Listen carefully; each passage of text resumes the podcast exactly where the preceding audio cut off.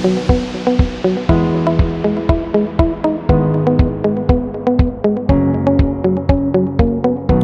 to another episode of Teaching and Learning Champions. I'm Matt Evans, Director of Instructional Technology and Digital Resources in the Teaching and Learning Excellence Division at ACC. Today I'm joined by Matthew and Sam, Deans of Liberal Arts, as we talk about the importance of general and liberal education on guided pathways. Matthew and Sam, thank you for joining me today. Thank you. Thank you. Let's go ahead and get started. Um, can either of you or both of you tell me uh, about how the Liberal Arts Division supports guided pathways work for the college? Well, we, we can talk about it broadly, and that is our courses form such an important part of most of the uh, associate's degrees that we offer here.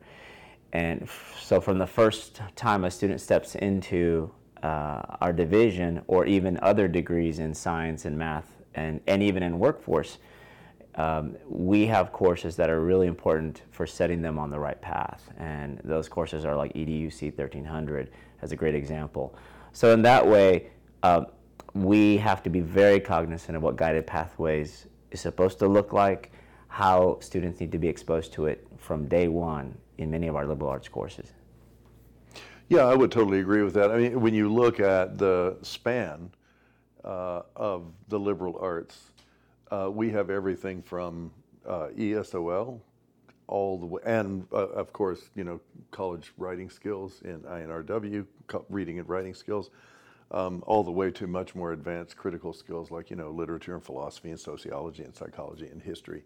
So our division really spans across the whole student um, range, um, which makes us sort of the ideal home for a guided pathways uh, ph- uh, philosophy. Great. Talk a little bit about the importance that liberal education courses has on student success within the guided pathways model. Well, the first thing I would say about that is, you know, I've, I've actually, I, would like to uh, co opt our podcast here to make an argument that we stop thinking about guided pathways um, and, and think of it as guiding pathways. In other words, the, the, the guiding pathways philosophy is a much more student centered um, uh, approach that involves our active involvement in the student's pathway throughout the life cycle of the student here at ACC and beyond. So, the, uh, if you think about it from that perspective, um, there are all kinds of opportunities for us, not just to clarify pathways in the sort of superficial sense, like what course do I take next or how do I end up with this or that award, um, but also to have to engage students in deeper conversations about the way that the experiences they're having now form foundations for them, not just in their academic endeavors, but also in the rest of their life, their participation in their communities, their family life, their work life, their uh, participation in faith-based organizations, churches, synagogues, and so forth, and and even ultimately in uh, in uh, asking themselves questions about what kind of life they want to live as a human being, as an active and engaged human being. So we really are thinking much more broadly about the role of the liberal arts, uh, liberal arts courses in uh, helping students find and pursue their pathway in that largest possible sense toward a good life. Yeah, exactly. I, I think what we have in the liberal uh, arts it, are those those outcomes that match what a student is learning in the classroom, with how they want to grow towards uh, not just professional, but but as Matthew said rightly, personal experiences. And so we are the ones who are tasked with rightly uh, talking to students about what it means to be uh, a citizen in this society, what it means to be um, not just a worker, but a family member, uh, what it means to um, work in institutions, but also uh, work in uh, the community. Um, and we have those outcomes in many of our courses, in most of our courses. And so uh, this guiding pathways model is guiding students towards that sort of growth. Um, while we keep them on track for some really important academic goals and professional goals that, that are going to be important for their future. Great. What types of changes have courses within liberal arts undergone as a result of the implementation of guided pathways at the college? I think, in a, in a structural sense, we've, we've had deeper discussions about um, what are important courses? What's an important mix of courses in many of our associate's degree programs? And, and without guided pathways, I, I, don't think we would have had as many discussions. And so we've, we've gone back and forth. Faculty, of course, are the most important part of this, and that is with their feedback, with their experiences, what, what are the, the simplified menu of courses that students really could benefit from if they're in different degree programs? I think that's been important. Um, also, uh, this guided pathways uh, process heavily depends on, on looking at data in many different forms and ways. And I think we've started to look at data in much more complex ways, uh, not just course progression, but now thinking about the, the different meta skills that students get in these courses. We want to we want to track that, and so uh, I'm very excited about how we're moving forward in those in those dimensions.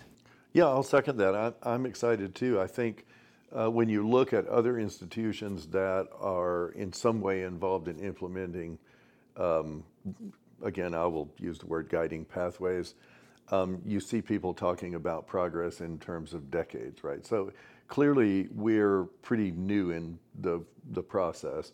We've accomplished a lot, but what we've accomplished has been largely uh, at, a, at a somewhat superficial level. And, and you know, I, I, I, use that word sort of uh, with hesitation because um, many of the structures that students experience are, are, anything but superficial, meaning they're, they're not trivial. Like, what is my degree plan? How do I know what I'm supposed to do? That kind of stuff.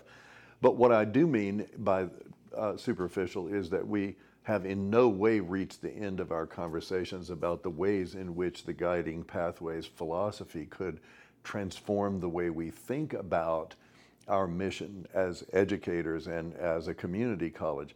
So, so let me just give you one example, um, sort of uh, building on a point Sam made.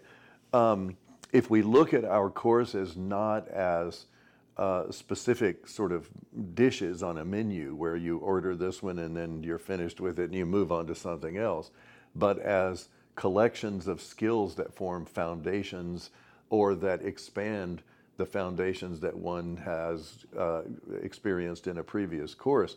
And you start looking at the ways in which component skills are also, are also pathways for students. So let's take one example writing.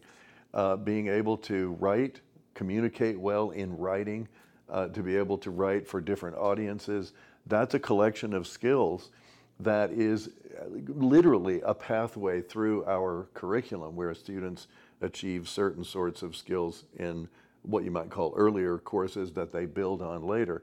And we've only just begun to reflect on the ways in which we can think about those kind of pathways, maybe like academic skill pathways uh, through the curriculum.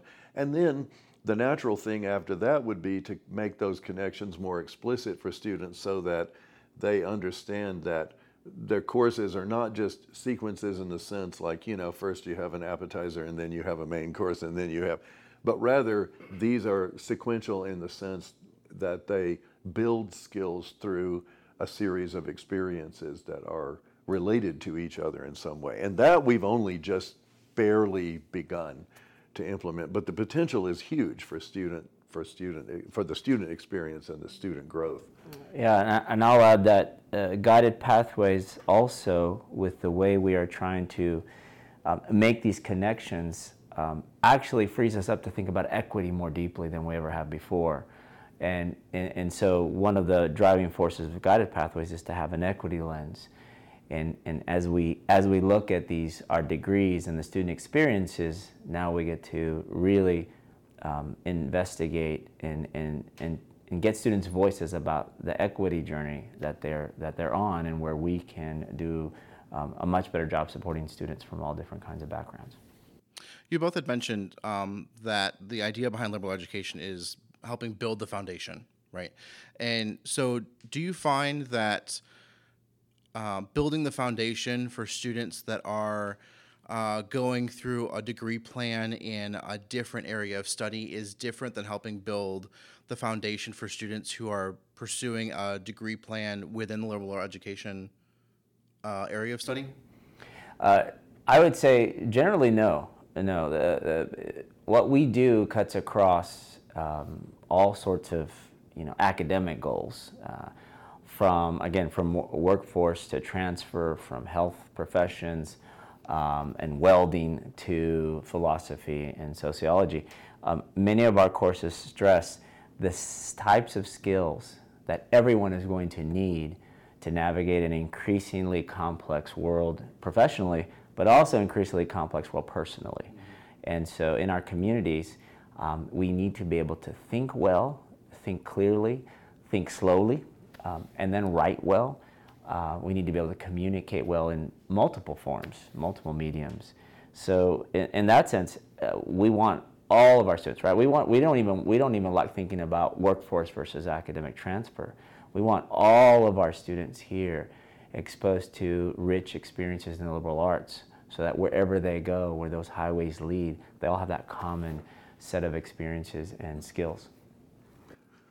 Yeah, if you don't mind, I'll add to that. I know I'm going to sound like a philosopher here, but um, so you know the our the the word that we're batting around here, liberal arts, that comes from a, a Latin uh, phrase, uh, ars liberalis, and the these are the sets of skills that a human being needs to engage productively in civil society, leadership. So the, those, as Sam said, those skills always were conceived as the skills that are conducive to living a fully human, fully engaged life. And they cut across every pathway that a student might choose for herself or himself here. And, and I want to pick up one theme that, that Sam had put on the table too. Um, this is a huge opportunity for us to sort of re envision the curriculum from, from the perspective of equity. Um, because if we are engaging students in reflecting on their lives lived through their communities or their faith based organizations or families, then that's a tremendous opportunity for us to see the ways that we are doing reasonably well at including students of various trajectories, backgrounds, races, ethnicities. Um, uh, and it also allows us to understand the ways in which we're failing our students so that we can improve. So this is a huge opportunity for us to sort of re-engage in that in that age-old task of asking what do human beings need to live successful, genuinely human lives. Um, I know the the guided pathways model is fairly new at ACC, but have you received any feedback from instructors who are teaching these foundational courses on how guided pathways has influenced student success at the college? I think again, uh, like we've all said, we're we're in a new part, a new phase of this process, and that is you know, the college is fully committed to guided pathways. And for many of our faculty, this is uh, this is a, an additional framework or a new framework to understand how their teaching is connected. I think most faculty, um, when they start working with other faculty, for example, in other divisions or in other courses, as we're trying to do more of that partnership um, through through our co-requi models, through our co-requisite models, and, and other types, um, they understand that they're part of a bigger whole. Um, but many of our faculty are still uh, um, using a model that has been effective to some degree, and that is I'm a, I'm a content expert, I'm a, I'm a discipline expert. And um, where guided pathways allows us to take a step back and go, well, I'm also a, a, um, a teacher of a set of skills, of a set of experiences that are very similar to other sets of skills and experiences in other courses. How can we leverage that? How can we contextualize? Meaning, how can our curricula um, fit the experiences of our students that they've had, that they're having now, and that they'll have in the future. And so that makes everything more real, you know. And so, you know, instructors that I talk about, one simple idea is that we, we, we stop talking about college ready students and we start talking about being a student ready college. That's a very important guided pathways type of philosophy. Um, I'm not even a philosopher, but it makes sense to me. Uh, um, and so that's exciting when we start really understanding how uh, what we offer the students is, is life changing. And, and, and, we need to think of ourselves as, as part of a bigger uh, um, project, a bigger whole. No, I agree with that. I, I, would also like to use this as an opportunity to talk about an initiative that we're rolling out called the Liberal Arts Gateway.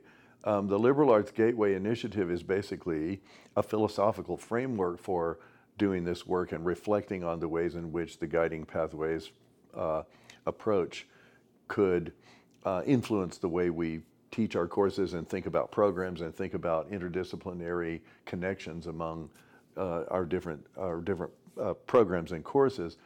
So the aspiration of the liberal arts gateway is to uh, equip students through a deep engagement in the liberal arts uh, for living in a genuinely pluralistic society. So, it, just on the surface, there you have a narrative that is deeper than uh, we're going to overhaul our program map so students know what courses to take next.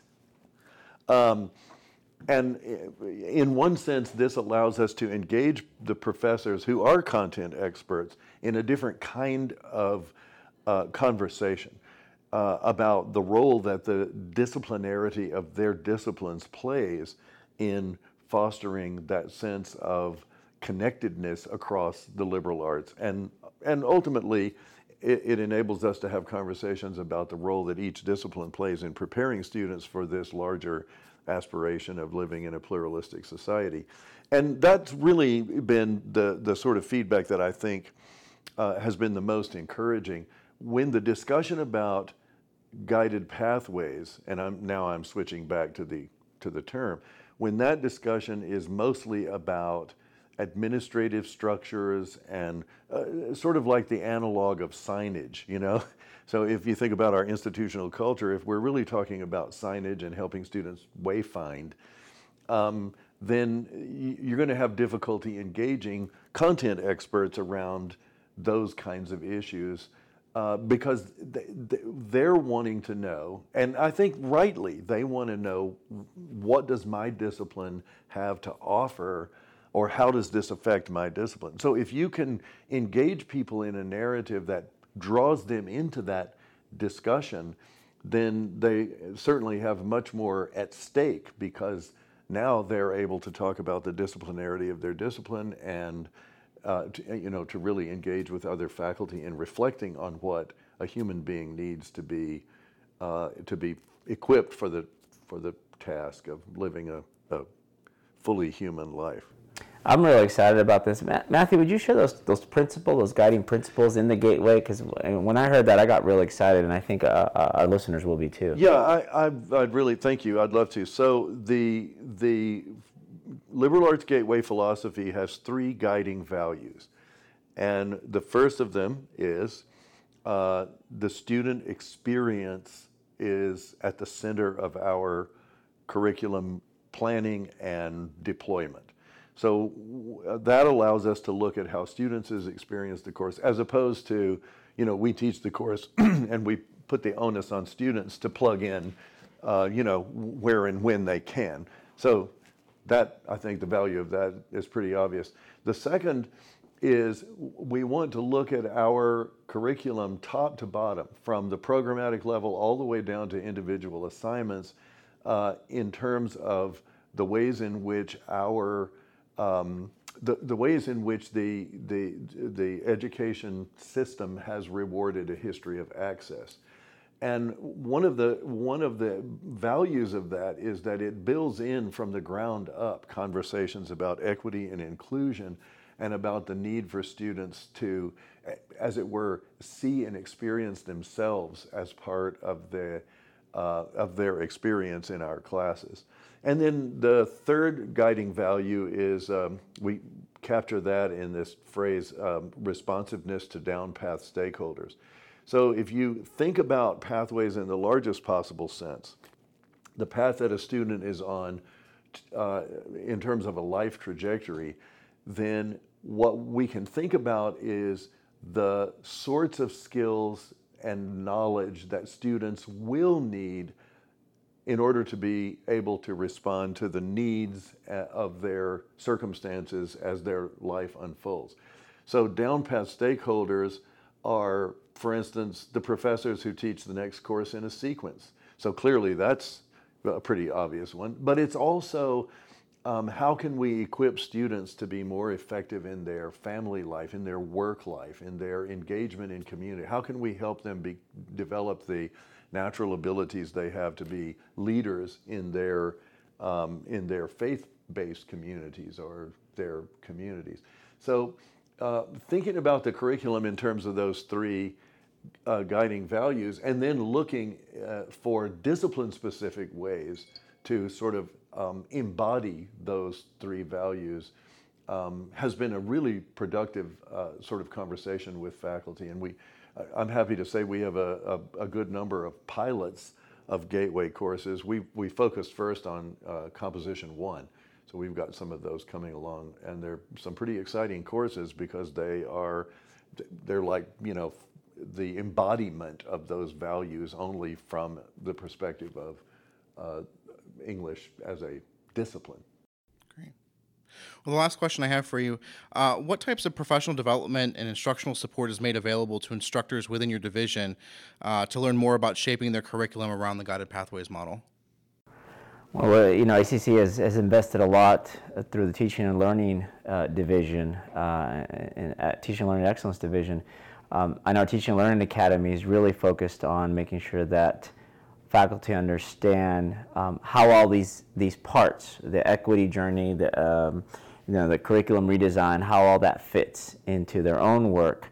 Um, we just had a wonderful uh, panel discussion with those in this academy, talking about how um, how do we receive students, and if if we don't have an equity framework, for example, um, both in how we um, design and conceive of our courses, but also how we um, assume so much about what students can and can't do based on the fact that they haven't experienced many of the technologies that we have uh, uh, that we offer them. Um, that's a very important instructional support and professional development opportunity. Um, we were talking about the fact that um, we just had some data that many of our students, uh, half of our students in our Great Questions courses, um, both parents have no college credit.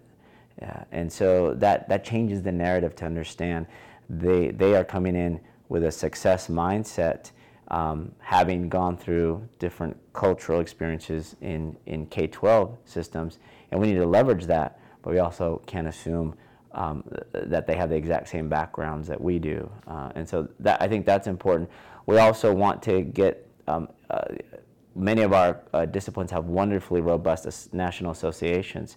So history has a wonderful uh, the American History Association did a wonderful job looking at how we teach history one and two, unpacking that course curricula, and redesigning it based on how students come in with little to no experience in primary historical research.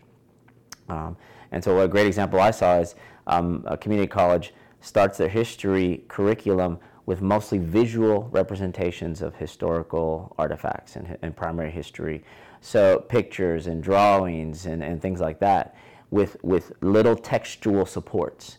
And then as the semester rolls on, the textual supports get larger and the pictures and the visuals get smaller. Till by the end, the student is very comfortable reading a historical primary document um, with very little visual uh, aspect to it, but they've been, they've been guided that way, right? They've been guided to that uh, experience.